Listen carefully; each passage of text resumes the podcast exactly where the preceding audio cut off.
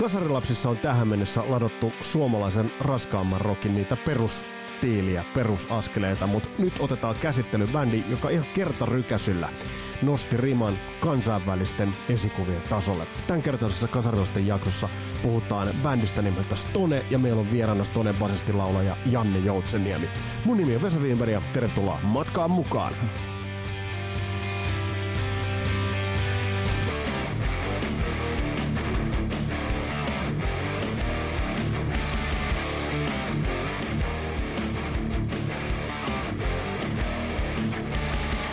Esikuvat on aika kova juttu. Ne on esi- kova juttu itse asiassa urheilussa, ne on kova juttu musiikissa. Ja mä muistan sen, sen ajan ja sen hetken, kun ensimmäistä kertaa kuulin Stonea. Mä en muista itse asiassa mistä, mistä tuutista silloin ensimmäinen kerta tuli mun korviin.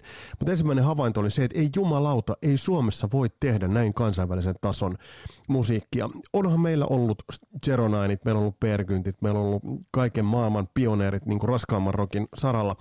Ja tästä nykykatsauksesta ja nykykatsauksesta katsannosta katsottuna tuntuu vähän niin kuin mielenkiintoiselta ja jopa erikoiselta se, että me ollaan oltu tilanteessa, jossa me ollaan oltu takamatkalla, jossa se kansainvälinen taso on ollut tavoittamattomissa ja meillä on ollut esikuvat ainoastaan, meillä on ollut ne ikoniset bändit, joita me ollaan ihailtu ja me ollaan tavoiteltu, mutta me ei olla päästy. Mutta sitten tuli bändi, joka itse asiassa muutti kaiken. Ja tämä tuli sen myötä, kun tuli raskaampaan rockiin, tuli speed metal, tuli, tuli Metallica, tuli niinku äärimmäisempi ilmaisu. Me ollaan käsitelty Slayeria, me ollaan käsitelty Anthraxia, me ollaan käsitelty Metallicaa. Mutta mut Suomessa tultiin aika nopealla aikataululla perässä. Ja tämä on mielenkiintoinen asia. Ja meillä on nyt tämän kertaisessa Kasarilasten jaksossa vieraana Stonen laulaja basisti Janne Joutseniemi. Mitä, mitä sä Janne näet tämän, että te kuitenkin tulitte aika tuoreeltaan metallikoiden ja slayereiden ja muiden perässä. Joo, kyllä, kyllä. Meillä oli siis kato bändi olemassa jo tietenkin siinä vaiheessa, kun tota, Speed and Trash metalli ilmestyi meidän korviimme, niin tota, meillä tavallaan ää, niin kun ehkä semmoinen se tähtäin siirtyi sit siihen, että mihin pyritään, että sitä ennen, ennen kuin metallikat ja muut oli ku- kuunneltu, niin niin se pyörii enemmän siellä niin kuin perinteisen metallin ja, ja, tai perinteisen heavy-rockin ja metallin ja jonkun Motorheadin välimaastossa. Sitten se vaan niin kuin kirkastui niin kuin se ää, tavoite, että jo, jo, että tämähän on niin kuin se juttu, mitä me niin kuin halutaan itsekin tehdä, niin sitä kautta me oltiin niin kuin siinä ihan niin kuin vanavedessä niin sanotusti.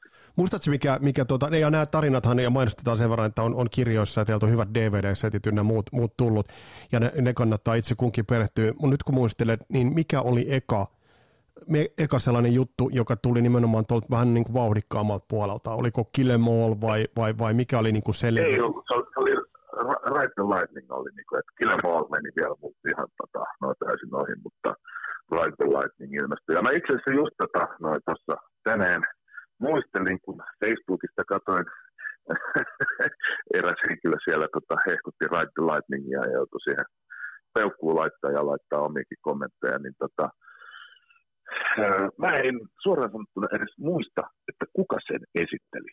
Niin kuin, että kuka sanoi, että jumalauta, tässä on levy, kuunnelkaas tätä.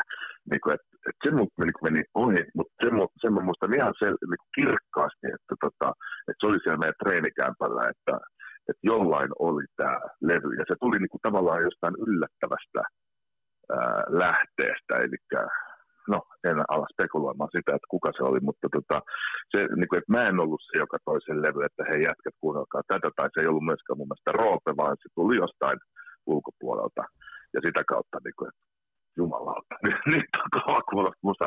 Ja sitten se niinku, ikuinen juttu, että mun mielestä siis se ensimmäinen biisi, tota, Fire Fire with Fire, niin se, se tuntuu, että olisiko tämä jo vähän liiankin nopea kappale. Tuosta Janne pakko sanoa uh, itse asiassa. Samoihin aikoihin mulle tuli Metallica tietoisuuteen. Se tuli silloin, kun oli Rock Radio. Eli oli sit kekkos, liki kekkoslaista aikaa, että viikossa oli pari tuntia, kun se otettiin lainausmerkeissä nuorisomusaa. Ja mä muistan, kun sieltä tuli, juu, juu. sieltä tuli Fight Fire with Fire. Ja silloin Wasp oli kova sana. Ja silloin mä ajattelin, että ei jumalauta, että tämä on jo vähän liian nopea tämä raskasta. Joo, joo, joo, kyllä. Tota, et heti kun lähti niinku kakkosbiisi, niin, niin se toimi mulle semmoisena niin kuin gatewayna siihen, että okei, kyllä se ekakki biisi oli sitten ihan all right. Mutta mut sitten kuitenkin, niin, niin miten toi lähti suodattuun, jos teillä oli Motorheadit ja muut oli kuitenkin, ja ei se Motorheadkaan, niin, niin ky- kyllä sitä samaa osviittaa, että jos, jos nyt tavallaan vertaa tälleen jälkiviisaasti, niin Motorhead ja Kill 'Em All, sieltä löytyy kuitenkin sukulaisuussuhde monella tapaa. Joo, joo, kyllä, mutta sen takia se, just se Ride the Lightning, niin muutos bändillä Kill 'Em All, että Ride the Lightningkin Metallicalla on niin, niin kuin järjettävän suuri, että, että, että se koko konsepti, miten niin kuin biisejä tehdään, minkälaisia, että kuitenkin Motorhead ja Kill 'Em All aika pitkälti on tietenkin Motorhead enemmän, niin se on niin kuin perus. Mm, kyllä, kyllä. Nimenomaan näin. Kidina punkista ja, ja niin kuin ihan tämmöiset perinteisestä seksuaalista, niin sehän on rock, on niin kuin perusrockia, joka soitetaan ehkä vähän sellainen rämisevämmin kuin tämmöinen pototyyppinen, mutta kuitenkin niin, niin Motorhead on ihan samalla jalanjäljellä ja Kill 'Em All taas on siitä niin kuin harppaus eteenpäin, mutta siitä niin kuin järjetön loikka on Ride the Lightning, niin se tiukkuus ja niin se biisien niin monimuotoisuus, niin se oli se, mikä siinä niin iski sillä hetkellä. Tajusitte sitten silloin sen, nyt tietysti jälkijättöisesti voidaan sanoa, ja se mikä silloin sitten taas, kun kuuli eka kertaa Stone, niin mikä silloin teki niin sellaiselle teini heavy Petteriin teki hitomoisen vaikutuksen, mutta mut silloinhan se soitannollinen rima nousi ihan helvetisti. Joo, joo niin nousi, ja, ja tota, oltiin me niin sitä ennenkin jo ikään kuin sillä kunnianhimoisia sen, että, että meistä tulisi niin kuin sillä oikea ja hyvä bändi, eli tämä soittotaito oli niin kuin sellainen tavoiteltava asia ja ihan niin kuin hyvä juttu. niin, tota, niin, niin Metallica tavallaan niin kuin loi semmoisen uuden, se nosti sen riman niin kuin älyttömästi korkeammalle vielä ja sitä kautta niin kuin mekin ahmettiin sitten kaikki se, ää, niin kuin, me, me pitkälti, ei siihen aikaan ole mitään nuotteja tai, tai ei silloin ollut mitään taulutuureja, että korvakuulultaan siis napattiin kaikki jutut, niin, joka on, niin kuin, on mun mielestä älyttömän hyvä juttu, koska sen niin kuin, mä niin kuin pystyn kuulemaan, miten biisit menee, niin, tota, niin sehän oppi on tullut niin kuin sieltä nuoruudesta, niin, niin, niin, niin silloin niin kuin vaan blokattiin se ja treenattiin ja sitten huomasin, että jumala, että tämä pystyy niin kuin veivaamaan itsekin, niin, niin tota, niin eihän siinä. Sitten vaan tehtiin vähän samankaltaisia biisiä. Sittenkin oltiin levyttämässä. Niin, on, niin, asiat, niin nyt tulee tähän aikajana ajattelu, että kahdeksankymmentäneljä tuli, tuli Ride the Lightning, siitä sitten kun mentiin, mentiin eteenpäin, niin oliko teillä, miten varhaisessa vaiheessa kokoonpano oli, oli se, mikä sitten oli ekan levyllä, että siellä oli Jiri Jalkanen kitarassa ja Pekka Kansan rummuissa ja, ja sitten Roope, Roope siinä kitarassa. Ja millainen... millainen öö, Jiri, tuli, Jiri tuli viimeiseksi öö, bändiin. Öö, meillä oli Keravalta... Oli niin kuin, mun koulukaveri oli kitaristina, mutta se jättäytyi pois, joka soittaa tällä hetkellä Pekan kanssa semmoisessa rockabilly-bändissä, eli siis niin kuin pienet on piirit edelleen. Mutta sitten tota, Jiri tuli Roopen äh, koulukaverina, ja silloin ollaan oltu ehkä, no, sanoisin, että seiskalla tai ehkä kasilla jo kuitenkin oltiin. Eli olisiko vuosi ollut sitten joku kasi, neljä kasi. Voi olla, että Jirin aikoihin jo niin kuin, ää, niin alettiin, niin kuin, että Ride the Lightning tuli, että se oli jotain sitä osastoa, niin kuin, että se oli se kahdeksankymmentäneljä kahdeksankymmentäviisi. Että varmaan niin kuin kahdeksankymmentäkuusi aikana me niin kuin, kehityttiin ja tehtiin ne keikat, mitä niin kuin, pikkukeikkoja tehtiin, ja sitten kahdeksankymmentäseitsemän vuonna alkoi tulla jo sitten näitä Metal Massacreja ja, ja, ja sitten ensimmäinen sinkku ilmestyi silloin vuoden lopussa, että Et siinä on ehkä niinku ne kehityksen suurimmat niinku ulospäin kuuluvat, että me tehtiin demoja ja muuta, mutta että siellä treenikämpällä vietettiin kyllä aika visusti se kahdeksankymmentäviisi suurin piirtein. Ja se kyllä kuulukin. Mitä sä Metal Massacrella viittasit noihin lepakoneiksi? On lepakossa niinku näitä, näitä iltamia? Joo. Mitä, mitä, niinku, mitä Kymistä Landelta katsottuna vaan haaveiltiin, että uskaltaisiko sinne lähteä? Miten, miten sä muistelet niitä, niitä niinku, niinku tapahtumina ja iltoina? No nehän oli siis niinku selkeästi niinku se ensimmäinen juttu, että, että okei, että niinku ihan järjätä meininki ja, ja että onkin yhtäkkiä tämmöinen skene, on niinku samalla tavalla ajattelevia tyyppejä, onkin yhtäkkiä tämä kolmesataa täällä samassa paikassa ja, ja järjätä meininki ja, ja että sitä ennen me oltiin oltu jossain bändikatselmuksissa ja missä niinku näki, että on niinku vähän samanhenkisiä bändejä ja vähän semmoisia tyyppejä, joilla on vähän niinku korvien päällä tota Fledaa jo ja vähän sellaista, että mulle tipukkaa.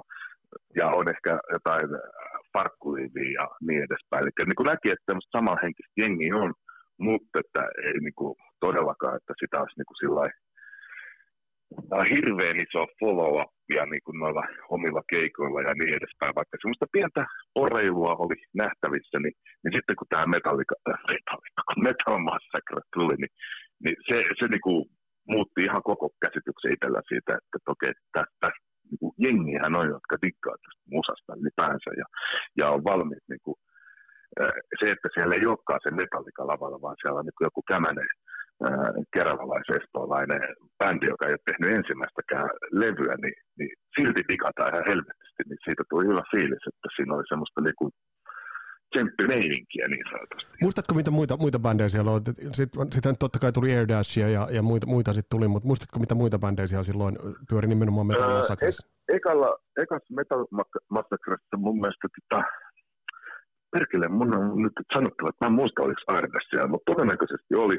Sitten oli Devastation, missä oli yksi frendi, tai parikin frendiä, mutta tota, se bändi ei koskaan siitä sitten pidemmälle pötkinyt. Ja sitten Rattus oli mun mielestä siellä kanssa. Eli vähän, eikö se ollut kuitenkin vähän vanhempaa, vanhempaa liittoa sitten toisaalta? Joo, joo, no se on, se on niin kuin toinen niin kuin, ikään kuin punkista ammentava bändi, jotka on sitten vielä niin kuin meitä muutaman vuoden vanhempia. Että, että, että, noin, joo, se oli niin kuin se legendaarinen bändi siinä sillä hetkellä, että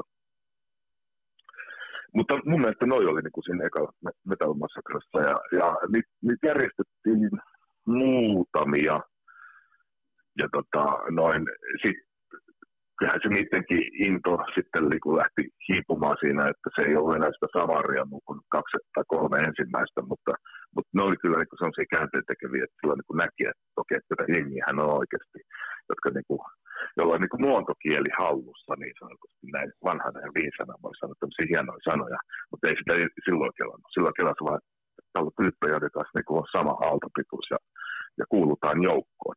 Ensimmäistä kertaa mä kuulun silloin ikinä mihinkään joukkoon. Ja se oli helvetin tärkeää silloin. Mä muistan niitä, kun, kun tota sit piti toi muotokieli saada haltuun ja piti saada... Äh... semmoinen liekkikuvioitettu farkkuliivi, ja muista kun kaverin kanssa heitettiin farkkuliivi, ja se oli ketjut, heitettiin takapihan nurtsille, laitettiin sytytysnestettä perään, ajateltiin, että siihen saataisiin liekkikuvia, mutta sehän paloi koko paskaa, että siitä jäi vaan ketjut. Jälkeen, jälkeenpäin ajateltuna, niin jälkeenpäin ajateltuna se on ollut kyllä melkoista koheltamista myös. Joo, joo, totta kai se on semmoista hellyttävää toimintaa, että siinä vaiheessa, kun Äh, niin oli enemmän visioa kuin toteuttamistapaa, minkäänlaista käsitystä, mitä se saavutetaan, niin se yrityksen ja erehdyksen kautta pitää oppia. Mutta sitten jos kuitenkin mennään sen verran eteenpäin, ja oma muistikuva, mä menin Kotkan sävelaittaan sieltä seiskatuumasen sinkun hain Day of Death ja Real Delusion sinkun, niin se hellyttävyys oli aika lailla poissa, jos, jos kansi, kansista ei puhuta, niin, niin, niin soitannollisesti, soundillisesti helvetin tiukka. Mitä sitten oli edeltänyt tota aikaa? Sä sanoit, että treenikämpällä vietettiin paljon aikaa. Ja soitan, soitannollisesti toi debyyttisinkku, niin edelleen kun ne biisit pyöräyttää, niin ei niinku tule semmoinen myötähäpeä pätkääkään. Mitä sieltä kämpällä oltiin Joo, tehty? Okay. Kyllä, kyllä, ja sitten tota, no, se mikä oli oikeastaan, siinä oli niinku hyvä juttu, että, että me oltiin tutustuttu Karvilan Mikkoon tuolla meidän treenikämpällä, eli silloin oli bändi kanssa, joka kävi siinä Tota, noin, treenaamassa samalla kämpällä. Ja, mikä, mikä bändi muuten Mikolla oli? Anteeksi keskeytän, mutta mikä bändi Mikolla öö, oli? Mä en muista.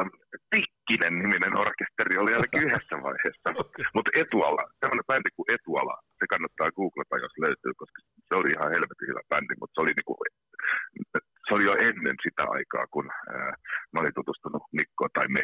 Mutta tota, joka tapauksessa niin Mikolla oli tota, kuuluisa Tascamin neliraituri, joka tota, ja sitten tota, se teki kaiken maailman ihmeitä, ja niinku, et, ne oli niinku selkeä kuuloisia demoja, niistä kuuli, että et, niinku, miten ne biisit oikeasti meni, ja me tehtiin pari demoa sitten Mikon kanssa, ja, ja sitten kun tuli tämä levytyssopimushomma ja niin edespäin, niin oli luonnollista, että pyydettiin Mikko sinne mukaan, vaikka siinä vaiheessa Mikko ei ikään kuin toiminut vielä niinku teknikkona ja, ja semmoisena niinku, öö, äänittäjänä itse, niin, niin, niin joka tapauksessa Mikko oli siellä niin kuin ikään kuin tämmöisenä tulkkina, jos pääsisi käymään sillä, että emme ymmärrä toisiaan mennä, että niin kuin ammattilaisten kanssa ja niin edespäin, niin, niin, niin siitä se yhteistyö niin kuin lähti ja sitä kautta, koska siellä treenikämpällä oli sitten vietetty sitä aikaa, niin, niin nehän soitettiin sitten niin kuin pohjat livenä sisään ja, ja laulut ja solot sitten päällä ja se oli sitten sitä myötä siinä.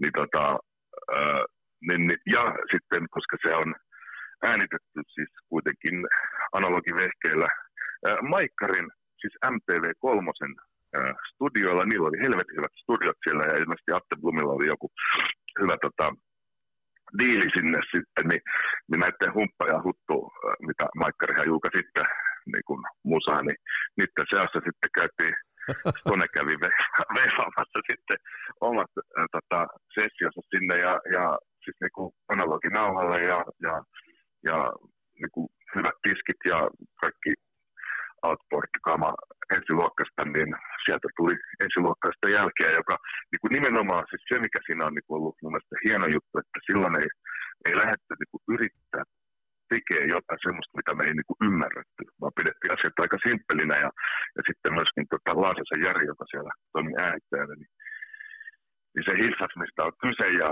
ja, ja se totta kai valjasti kaiken sen teknologian, mikä siellä on, siellä on käytettävissä, mutta sillä tavalla järkevällä tavalla, että siinä ei lähtenyt niinku ruuvaa mitään semmoista erityistä, että lähdetään etsimään jotain, vaan sitten niinku tallennettiin tavallaan se, mikä luonnollisesti tuli. Ja sitä kautta se mun mielestä kestää kuuntelua edelleen. Eli sitä ei ole niinku yritetty viedä mihinkään tiettyyn muottiin, vaan se on just sellaista, mitä sieltä tuli. Ootko muuten niitä tuottajana sittemmin hyödyntänyt tuota sama, samaa ajatusta, koska mä oon, mä oon monta kertaa miettinyt, että, että onneksi tuot ei päässyt kukaan pilaamaan tuota Stonen ekaa sinkkua, puhumattakaan ekasta levystä. Niin, niin. No, no siis periaatteessa juu, koska tota, noin, totta kai pitää vähän puskea ja potkia niin kuin, tota, ku, kukinta tyyppiä, kuka siinä niin kuin milloinkin sitten...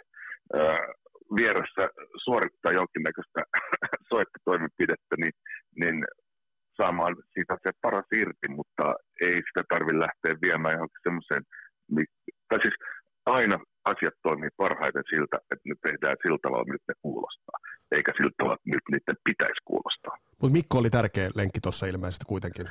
Se... No ehdottomasti, joo, joo, joo siis kään, tota... Äh... Mikon rooli on, no se ei nyt ole tietenkin tässä vuosien saatossa niin kuin kasvanut sillä tavalla, että en mä usko, että me voitaisiin Stonen kanssa ikinä tehdä niin kuin, ää, minkäännäköistä keikkaa ilman, että Mikko olisi siellä puikossa, että et kyllähän se niin kuin tietää, mikä, mikä se homma salaisuus. Ja Mikko myöskin miksasi meitä ää, livenä ensimmäiset vuodet, suurin piirtein puolet Stonen keikkailu. Ajasta. Kas, kas. All right. Mitä toi debyyttilevy sit, jos nyt soundi, soundien sijaan puhutaan, lisäksi puhutaan myös biiseistä, niin, niin millainen kakku toi oli leipoa kasaan, koska kuitenkin niin, niin kyllähän toi niinku kantaa.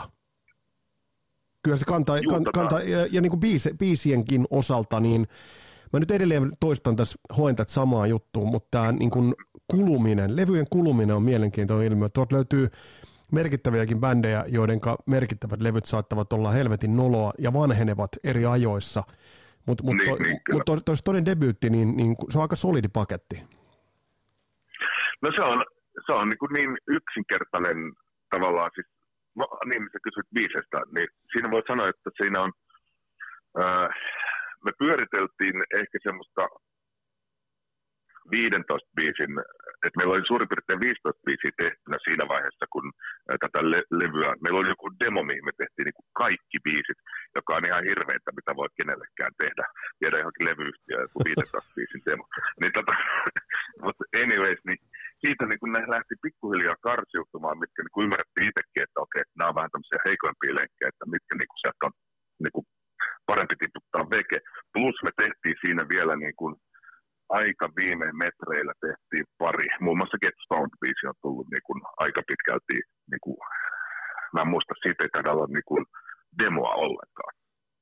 Studios ja, tehty? Tota, niin, ni, ni, tai siis, että se on tullut siis ihan viime loppusuoraan valmiiksi treenattu, mutta tota, noin, että ne on tullut sillä tavalla niin kuin viime hetkillä ennen studion menoa.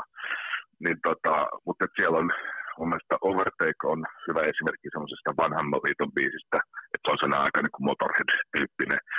Ja, tota, ja sitten olisiko siellä nyt jotain muitakin semmoisia. No Day of Death on itse asiassa helvetin vanha biisi, mutta me tykättiin siitä niin paljon, että se on, tota, sen takia se jäi.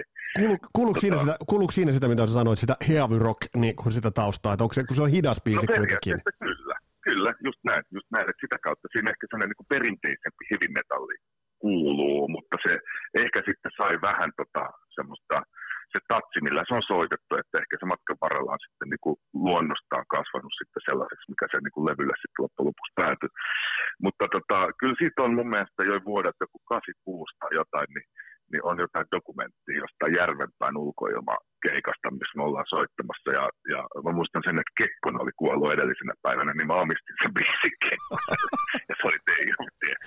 Siitä, no, siitä näkee helvetin hyvin, että koska Kekkonen on kuollut, niin se biisi oli jo livenä soitettavissa. Ei saatana. Ja sekin oli muuten sellainen aikalaishavainto oli se, että niin kuin silloin oli jano nopealle kamalle. Ja, ja muista, kun se sinkun hae, sitten pyöräytettiin, pyöräytettiin sitten kotiraadin niin kuin läsnä ollessa Philipsin paskoista pakettistereosta, käännettiin se seiskatuumaisen puoli. Ei jumalauta, täällä on hidas biisi. Joo, joo, kyllä, kyllä. No, mutta kuitenkin tota, noin...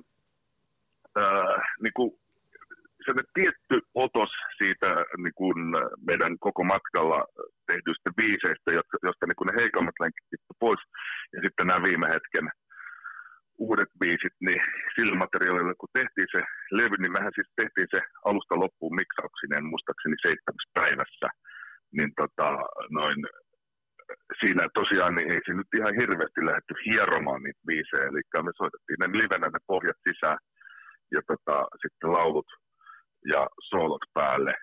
Ja sitten tota, niin muistaakseni meni niin, että olisiko se ollut, että kolme päivää meni äänityksiä ja neljä päivää meni miksauksia, vai oliko se toista päivää, mutta jotenkin näin. Että ei siinä hirveästi kikkailtu. Mutta sitä kautta siinä on, niin kuin, on sellainen niin kuin orgaaninen ja luonnollinen se soundi. No mitä sä, sä itse, sulla oli basso, basso ja laulu, mi, mi, mitä sä kommentoit, ähm, kun bändiin mennään, niin menemättä sen... soittaja soittajalta lävitte, mutta mut jos noita kitaraosastoa katsoo, niin mitä sä niin kun, tai miten, tajusitteko te sen, että miten se rima ja suorittaminen teilläkin sit itse asiassa nousi, jos ajattelee niin kun Roope Laatvalaa Jiri Jalkasta, niin, niin, niin kuitenkin, kuitenkin se kitaroinnin taso on, on ollut, se otti aika loikan niin kun koko niin kun Suomen mittakaavasta. Onhan meillä ollut vanhan liiton legendaariset kitaristit, mutta jos tullaan tuohon moderniin aggressiiviseen tällaiseen niin metalli, metalliskenessä tuttuun kitarointiin, niin se löytyi silloin Stone-levyltä ekaa kertaa Suomessa.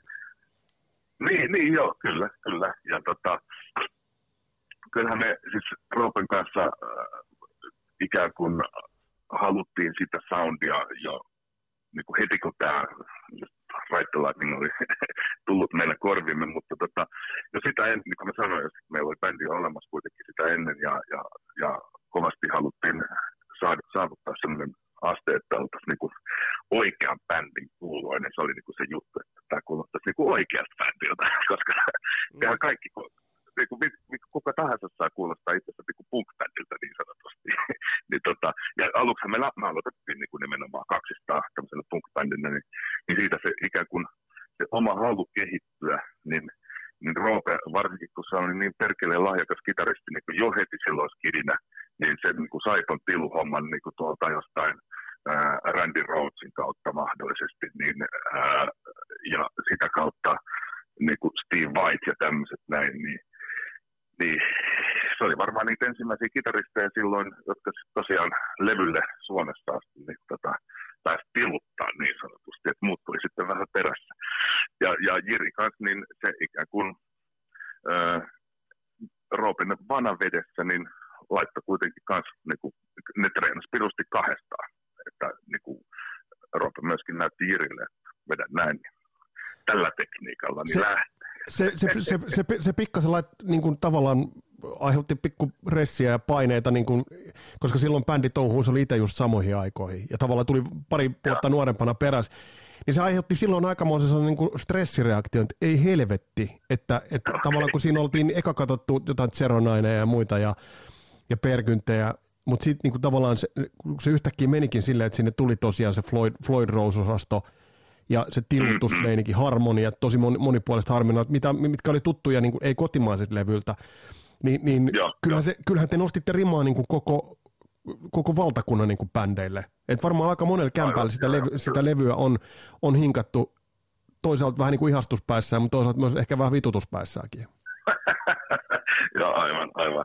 Mutta joo, siis tota, it, itsellä siinä oli koko ajan kuitenkin se tavoite oli niin kuin, niin kuin olla itse just semmoinen oikea bändi, olla niin kuin hyvän kuuloinen ja, ja biisit on niin kuin oikeasti kasassa. Ja, ja niin kuin kitaristen tiluttamisten lisäksi niin minä ja Pekka käytiin siis päivittäin kahdestaan soittamassa myös. Eli myöskin se asia ymmärrettiin, että, että jotta se niin kun, jotta se tilutus kuulostaa hyvältä, niin ne asiat siellä taustallakin pitää olla aika kunnossa. Että, et, tota, noin, se, mikä niin kun jää helposti. Ja sitten myöskin se, mikä on sanottava aina kaikille vinkkinä, kaikille nuorille kitaristeille, kitaristen aluille, että se komppihan on se juttu. Se, että se komppikäsi on tiukka, mm. se on se juttu. Et, et sitä tilua tulee se puoli minuuttia siinä biisissä mahdollisesti, mutta se neljä ja puoli minuuttia tai vähän pidemmätkin heavy biisit, niin se loppuaika on sitten sitä komppia. Ja se on se juttu, mikä niinku oli meillä se juttu, mihin niinku nimenomaan haluttiin panostaa, että myöskin, että se komppikäsi on niinku kunnossa. Että Roopella oli se niinku mieletön tietenkin, että sillä oli mun mielestä Suomen paras komppikäsi ja suola tilukäsi kanssa. Niin, tässä millainen esiku, jos nyt jälkeenpäin miettii, niin Metallican parhaita levyjä, niin ajattelee James Hetfieldin downpikkausta, niin, niin, niin että millainen esi- esikuva se on, että siellä on niin tiukka seppä, ketä on lähdetty kuuntelemaan, että se ei ollut mikään Mick Mars. Niin, niin kyllä. Kyllä, just näin. Ja, ja, tota, ja, ja sitä niin kuin just ennenkin Metallicaa, niin oli kuitenkin jo näitä tämmöisiä, ää, niin kuin, joilla on helvetin hyvä tatsi, muun muassa just mainitsemani Randy Rhodes, että, että kyllähän siellä tota, tiukkoja hevikepittäjiä oli jo kahdeksankymmentäluvun alussa. Meidän, kun, ennen kuin mennään No One Station, niin mitä sä sanot, toi skenihän vähän niin kuin riehaantui aika nopeasti. Lafka kun lafka alkoi kaivella noita bändejä, niitä tuli, pohjoisestahan alkoi tulee, sieltä tuli aika, aika tiu, onko se A R G:tä ja An- A R G Ancient jo. Rotten Grave, Graveyard ja, ja sitten Tampereen suunnasta tuli Deathroneja ja muuten, niin, niin näittekö te itse sen, että et ei helvetti, nyt joka, joka niin kuin lafka on yhtäkkiä etsimässä niitä farkkuliivisiä kavereita niin kuin sieltä niin kuin Hervannasta ja sieltä täältä? No, no totta kai me nähtiin se, ja nyt oli ihan selvää, että totta kai me nähtiin ja ymmärrettiin tilanne, mutta äh, siinä vaiheessa niin me, meille niinku se hommahan oli sillä, että more the merrier, että eihän siinä niinku ollut mit, mitään niinku. Mä jotenkin muistan, että, että siihen niin kuin suhtauduttiin kahden negatiivisesti, mutta äh, itse me oltiin vaan sitä mieltä, että, että se olisi vaan parempi, että, että silloin on enemmän näitä metallikeikkoja ja, ja myöskin siihen, siinä vaiheessa niin tehtiin aika paljon niin kuin kimppakeikkoja. Niin tot, tai ainakin, että oli niin kuin lämpäribändi sitten myöskin, niin, niin se niin kuin edesauttoi siinä, että, että on niin kuin vaihtoehtoja, että ei koko ajan tarvitse niin kuin niin Stonen ja Airdashin mennä kahdestaan keikalle. oli, oli myöskin, että kun mennään pohjoiseen, niin sitten siellä olikin A R G tai N N S. Niin kun... Ai niin, na- National Napalm Syndicate, niin olikin, kyllä. Joo, joo, joo, joo. Ja sitten oli vielä tota, Maple Cross, oli, Maple Cross on edelleen olemassa. Ja, ja tota, noi kaiken näköistä tämmöisiä bändejä. Niin, niin se oli mun mielestä hyvä juttu, että oli, niin tätä, että oli ympäriinsä niin näitä metallibändejä ja, ja sitä kautta niin kuin, että hauska törmätä tyyppeihin ja tutustua niihin ja niin edespäin. Että, mutta juu, toki ymmärrän, että mitä ajat tässä takaa. Kyllä, se, se on aina se ilmiö. Siis aina mikä tahansa asia, kun nousee, niin kuin pompsahtaa jostain. Ja pitää muuten muistaa, että, että äh, Speed and Trashhän ei koskaan noussut marginaaliin isommaksi musiikiksi Suomessa. Että se, se kuitenkaan ei ollut niin kuin mitään valtavirtaa. Että, että mä en usko, että sun mummi esimerkiksi ties Metallican tai Stonen, vai tiedät? Ei, mutta niin, mut, niin. mut, mut, si- siinähän oltiinkin siinä hyvässä ajassa. Tässä ajassa on helvetin huolestuttavaa on se, että me vanhemmat niin kuin tiedetään, tiedetään näitä juttuja. Ja eihän noita Minä nuor... en tiedä nykyajan musiikista. Niin. Kyllä. Hei, Janne, miten tota, jos, jos pikkasen... Mutta niin. tota, tämä oli vielä menossa johonkin. Tota, niin, niin, niin, se, se koko skene, niin. Niin, niin, että tot, äh, hetkinen, kyllä mulla nyt ehkä vähän katosi toi tota, punainen lanka. Niin se, että näin, joka, joka, joka lafka niitä että, palkkasi, palkkasi näitä niin, bändejä. Niin, niin, niin että, että, että aina kun tota, äh, joku genre niin kun lähtee liikenteeseen isosti, niin silloin jo, jokainen levyyhtiö haluaa sen oman siivunsa siitä. Ja silloin se ei tietenkään aina tarkoita sitä, että ne ikään kuin genreä edustavimmin, parhaiten edustavat ää, pääsisivät, vaan ne on ne, jotka sattuu olemaan oikeassa ajassa, oikeassa hetkessä paikalla. Niin tota, noin, kyllähän siellä niin kuin oli loistavia levipumppuja ollut Suomessa aina, jotka ei valitettavasti syystä tai toisesta niin kuin ole saanut levytyssopimuksia, ja myöskin sit ei ehkä niitä kaikkein edustavimpia bändejä myöskin, jotka sitten sai niitä sopimuksia. No just tämä on ehkä se sellainen kaksi, kaksipiippunen juttu. Mutta hei, jos sen verran mennä, mennä eteenpäin, tuo levyhän sai hyvän vastaanoton. Öö, eikö se kuitenkin ollut juu, ihan niin kuin tavallaan, että se kävi kaupaksikin? Juu, juu, kyllä. Mutta just se, niin kuin, mitä sanoin tuossa noin, että niin kuin toi Speed Trash kuitenkin oli niin kuin marginaalimusiikki, että, että sitä mä nyt, kun jengi aina niin kuin glorifioi ja muistelee niin kuin legendaarista Stonea, että kaikki paikat täynnä ja bla bla bla, niin, niin me myytiin siis ekaa levyä kuitenkin kahdeksantuhatta kappaletta, jolloin kultalemraja oli kaksikymmentäviisituhatta. Niin se niin kuin snadisti antaa myöskin semmoista perspektiiviä sille, kuinka niin kuin pienen piirin jutusta se kuitenkin sitten oli kyse. Eli jokaisella metallifanilla varmasti on oli Stonen ensimmäinen levy tai toinen levy ja niin edespäin, mutta silti puhuttiin niin kuin kahdeksan-kymmenen tuhatta. Vai olisiko se ollut kaksitoista tonnia myyseen? Mm. No anestesia, mutta joka tapauksessa niin kuin helvetin kaukana mm, kultainen mm. niin siis, rajasta. Niin ja eihän toi, niin, koko raskaampi musa ei ollut, ei ollut samalla tavalla mainstreamia, että tavallaan sitä vähän niin kuin, niin, tavallaan, tavallaan vähän ihailee miettiikin, että, että siinä oli silloin se, että ollaan vähän niin kuin marginaalis. No anestesialevy, kyllä, niin kuin kyllä. Se lausutaan, no anestesia, eikä mitenkään muuten, niin, niin, niin tota, miten toi, millaisia ajatuksia sulla Janne herää, kun sä, sä mietit nyt tota levyä, levyä niin kuin kokonaan sotana? No se, se taas niin kuin, mun mielestä loksahteli hyvinkin luonnollisesti ne palikat paikoille, että, että me, öö, mehän ei siis niinku, mehän oltiin täysin amatöörejä siinä mielessä, että, että meillä ei ollut kukaan kertomassa, että miten asiat kannattaisi tehdä tai, tai pitääkö pitää jotain keikkabreikkiä ja tehdä uusia biisejä ja sun muuta. Että mehän oltiin niinku siinä omassa hybriksessä, että, että viikonloput tehtiin keikkoja ja keskellä viikkoa sitten tehtiin biisejä ja käytiin treenaamassa niitä. Ja sitten kun biisejä tuntui, että nyt alkaa olla tarpeeksi, niin, niin sitten mentiin studioon ja tehtiin no-anestesiaa, ja nythän me siis äh, tuplasimme ton äh, studioajan ja käytimme siihen huikeat kaksi viikkoa äh, äänityksiin ja miksauksiin. Eli tota, silloin äh, me muutettiin konseptia sen verran niin kuin ison maailman meiningiksi, että, että me soitettiin bassot ja komppikitaratkin sitten vielä niin kuin rumpujen jälkeen, että, että oli niin kuin tämmöinen ison maailman meininki. Toi levy on soundillisesti, toi on helvetin hyvä. Oliko siinä, toi oli niin ikään samalla, samalla niin kuin Karmilan kanssa niin kuin kasaan laitettu? Joo, kyllä, mutta tuota edelleen siinä, siis Jari Laasanen toimi äänittäjänä ja miksaajana. Että, et mä muistan, miten se on kreditoitu, että Karmila varmasti vaikutti myöskin tota miksauksessa, että millä tavalla potikat ovat niin sanotusti, mutta tota, Laasasen Jari siellä koko ajan on ollut niin tämä ammattijehu sit siihen aikaan, joka niin ties, miten ne laitteet toimii. Ja, ja tota, noin, öö, öö, mä sanoisin, että se soundi, taas kerron, niin se oli aika pitkälti luonnollinen, semmoinen, mikä meistä tuli niin ulos öö, niistä sen aikaisista vehkeistä. Ja totta kai siis, öö, meillä oli kamat muuttunut jo sitten siitä ekasta levystä, että siinä ekalla levyllä mäkin soitan vielä Rickenbackerin bassolla, joka ei tosiaan ole kyllä mitenkään kovin hifi, niin tota, sitten nämä Jacksonit ja muut tuli sitten niinku tämän ekan ja tokan levyn välistä, ja sitten kaikki kitara ja bassovahvistimet ja rummutkin meni uusiksi, niin, tota, niin se oli oikeastaan niitä, sen soundin tallentaminen. Ja, ja tota...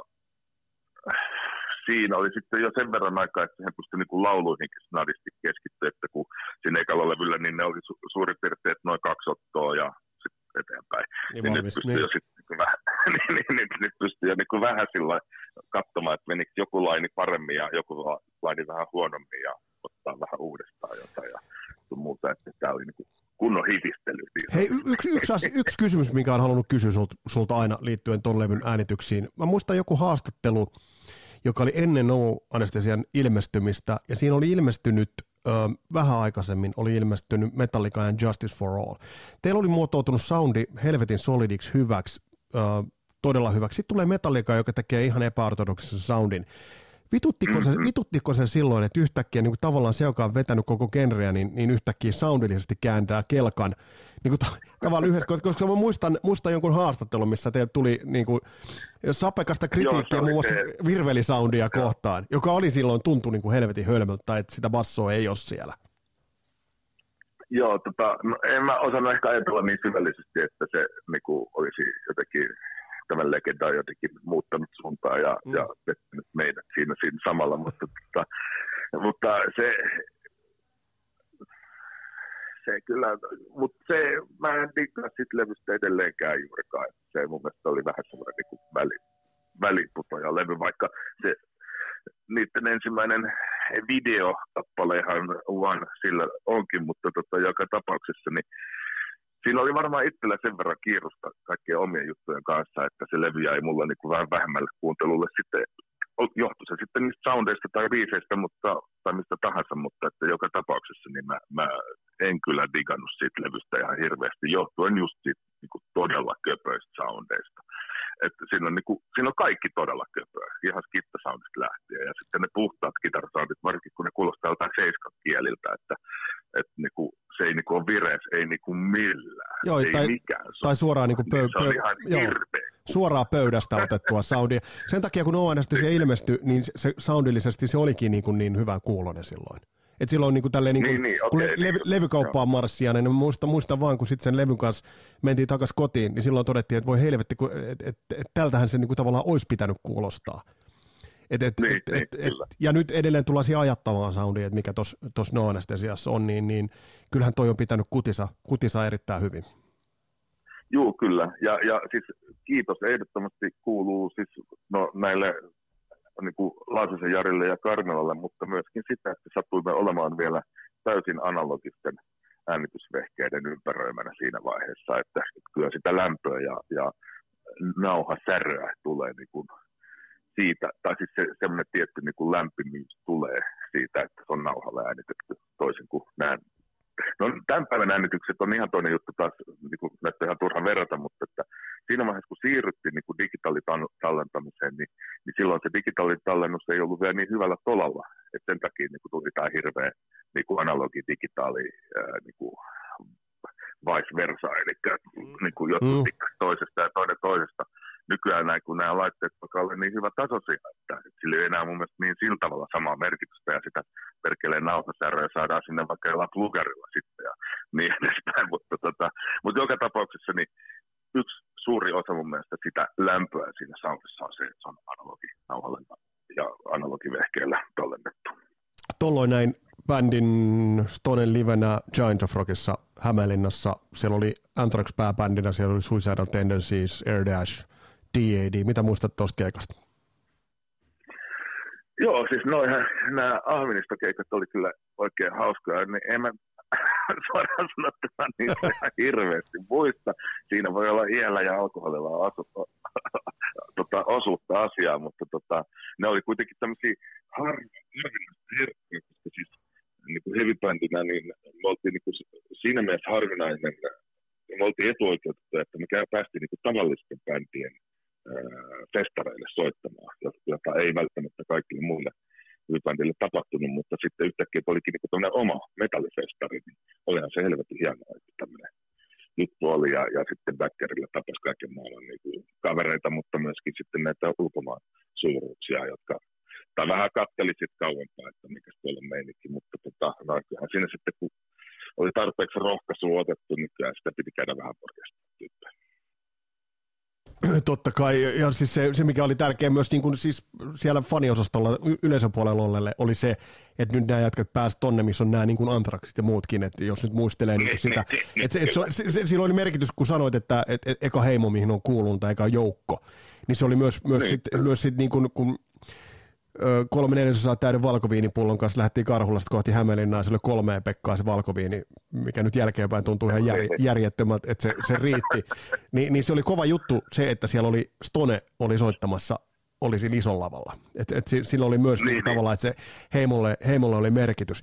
Hei, tota, tässä jaksossa ja tässä katsannossa ei olla nyt niin tiukasti Tuossa, tuossa niin kuin ainoastaan kasaris kiinni, mutta mut tässä käsittelyssä niin noin kaksi, kaksi levyä on erityisesti fokuksessa. Toki Colors ja, ja Emotional Playground on helvetin hyviä levyjä. Mitä kuuluu Stonelle muuten nykyään? No, vähän hiljasta on kyllä, että ei, ei tässä tota, ää, me, mietit, me, me mietittiin asiaa, että pitäisikö tehdä keikka, kun kolmekymmentä vuotta oli tästä ensimmäisestä levystä, mutta ää, sanotaanko näin, että noin viisikymmentä prosenttia orkesterista ei ollut kauhean innoissaan asiasta, niin jätimme asian ää, lepäämään. Ja katsotaan, tuleeko sitten semmoisia mahdollisuuksia, missä koko bändi innostuu ja sitä kautta mennään. Mutta katsotaan, never say never, se on mun vakio vastaus. Palaatko ikinä noiden levyjen äärelle? Ää, pirun harvoin, mutta sanotaan, että niihin joutuu ainakin palaamaan aina silloin, kun niitä keikkoja on, niin joutuu kuuntelemaan ja treenaamaan vaan läpi itsekseen. Niin, niin no ei ole ihan läpihuutojuttuja varmasti, ei ole, että et, hei, mennään siihen tuosta olalta, heitetään, heitetään noita biisejä. Se, tota, se vaatii aina semmoisen niin kuin pienen muistuttelun tuonne selkärangalle, että sieltä niin kuin lähtee ne pulppuamaan, mutta se, se onkin hassua, että ne kuitenkin on siellä selkäytimessä jollain tasolla olemassa, että, että joku juttu, joka tuntuu aluksi, että häh, miten tämä menee, niin sitten yhtäkkiä äh, siellä treeneissä, kun ei niin kuin mietikään sitä asiaa, että miten tämä juttu meni, niin yhtäkkiä niin kuin kädet löytää niin kuin ne oikeat paikat ja, ja se, myöskin se niin kuin laulun ja bassonsoiton niin kuin keskinäinen taimi, niin siinä ei olekaan mitään ihmeellistä. Ja se on mun mielestä helvetin siistiä tietenkin, että no, jollain tasolla kuitenkin vielä jotain muistijälkiä on olemassa. Ja, ja siistiä on pakko kertoa, Ahvenjastolta tuli ostettua no-anestesiä T-paita, siitä lähden vaihto-oppilas vuodelle, ja mulla on, siinä kanneshan on, tai siinä T-paidan kannessa on Juho Juntusen kansitaidetta, joka on aika niin kuin, ei salonkikelpoista. Ei ole, ei ole, kun se on kuule ihan Roope-Lappala. Onko? Tai siis piirtämää, kyllä. Onko se Roopen piirtämä? On, on. Ah, kato. Kyllä. No sitä suuremman syyllä lähdin Floridan vaihto-oppilaaksi, mulla oli toi paita high schoolissa päällä ja mulla sanottiin, että käännä se paita toisinpäin kesken koulupäivää. Niin, et, niin et, kyllä. Mutta se, se oli siistiä, se oli siistiä. Hei, joo, ja, ja oh. muistan, muistan ne T-paidat myöskin itse sitä kautta, että me saatiin ne just ennen kuin tota, tämä äh, äh, Ahvenisto oli. Eli siinä oli hyvin lähellä, että ne T-paidat jäi tulematta sinne festivaalille. Millä mietteen sä oot tässä nyt vuosien, viime vuosien saatossa seurannut tuollaisten ikonisten bändien niin kuin uria, esimerkiksi Slayer laittoi tuossa pillit pussiin, niin, niin millaisia ajatuksia sussa herätti? No ei siinä, ei ole, vaan niin kuin siinä mielessä tota, mä oon väärä ihminen kysymään, että mä, mä näin ja tunsin sen ihan sellaisena luonnollisena jatkumana kaiken muun ohella, että tota, et kyllähän sen niin kuin siinä vaiheessa, kun bändistä on puolet enää alkuperäisukkoja ja, ja, ja ehkä se motivaatio ei ole enää se kaikkein nälkäisin näissä hommissa, niin on silloin mun mielestä, että jos on sellainen fiilis, että on syytä lopettaa, niin silloin on syytä lopettaa. Että ei siinä ole niin sen kummallisempaa. Ehkä siinä joku näköinen exit plan ja katsoa, että on varmi, varmasti tätä eläkevuosiksi pätäkkää, niin siinä vaiheessa voi tota, no, kyllä vetäytyä, jos ei siltä, että haluaa lauteille mennä. Mutta kyllähän mä kuulin jo tuossa noin, että toi, toi Kerry Kingin niin olisi uutta bändiä pystyttämässä, niin mutta että katsotaan mitä se sitten menee. Veri, veri vetää, vetää varmasti noin lukoon, ja kyllä Slayer sen ihan tyylikkäästi teki, näin voi niin kuin sanoa. Joo, joo, ei, ei siihen mitään tota, toi... Se, mikä on niin kuin nykyään aina trendi, on edellisen, tai sitten kun keikka on soitettu, niin seuraava keikka jo julkistetaan, niin, niin Slayerilläkin kävi täällä, että siinä niin kuin jengiä luuli juhlistavansa viimeistä keikkaa, mutta sitten tota, tuli vielä sitten tämä Tuskan keikka, että tämä sama on tapahtunut jollain muillakin Oslo-sporneilla ja niin edespäin. Niin, niin, niin tota, eihän siinä, kun kilsat tulee täyteen, niin kilsat tulee täyteen. Siinä on mun mielestä mitään se... epäselvyyttä ja jossain vaiheessa ne kuitenkin tulee. Sekin bändi on vetänyt tuolta kahdeksankymmentäluvun ää, alkupuolelta saakka, että jos ajattelee näitä vuosikymmeniä, mitä tässä on, niin kyllähän sitä tota, nyt kilsaaja tullut todennäköisesti riittämiin. Näin totesi Janne Joutseniemi ja kiitokset Jannelle vierailusta. Ja tosiaan Stonen merkitys, se on, se on, se on huikea monella tapaa. Ja Stonen niin kuin toi taiteellinen laatu ja, ja musiikillinen laatu, se on kovaa kamaa. Ota, ota niin kuin, jos jostain lähdet liikkeelle, lähde kahdesta ekasta levystä. Ota Stonen debyyttilevy, sitten No Anesthesia-levy siihen ja sitten siihen Colors ja Emotional Playground. Niin saat aika hyvän käsityksen siitä, että niin kuin millaisen hypyn Suomi-metalli otti noina, noina vuosina. Täällä oli Kasarilapset tällä kertaa. Jaa tätä ilosanomaa, pistä, pistä viestiä eteenpäin. Kommentoi tätä jaksoa, miten sulle Stone kolahti. Ja tuon löytyy nuo kaikki aikaisemmatkin jaksot. Käy kuuntelemassani sieltä. Mun nimi on Vesa Wienberg ja mukavaa, että olit matkassa mukana. Palataan astialle. Moro!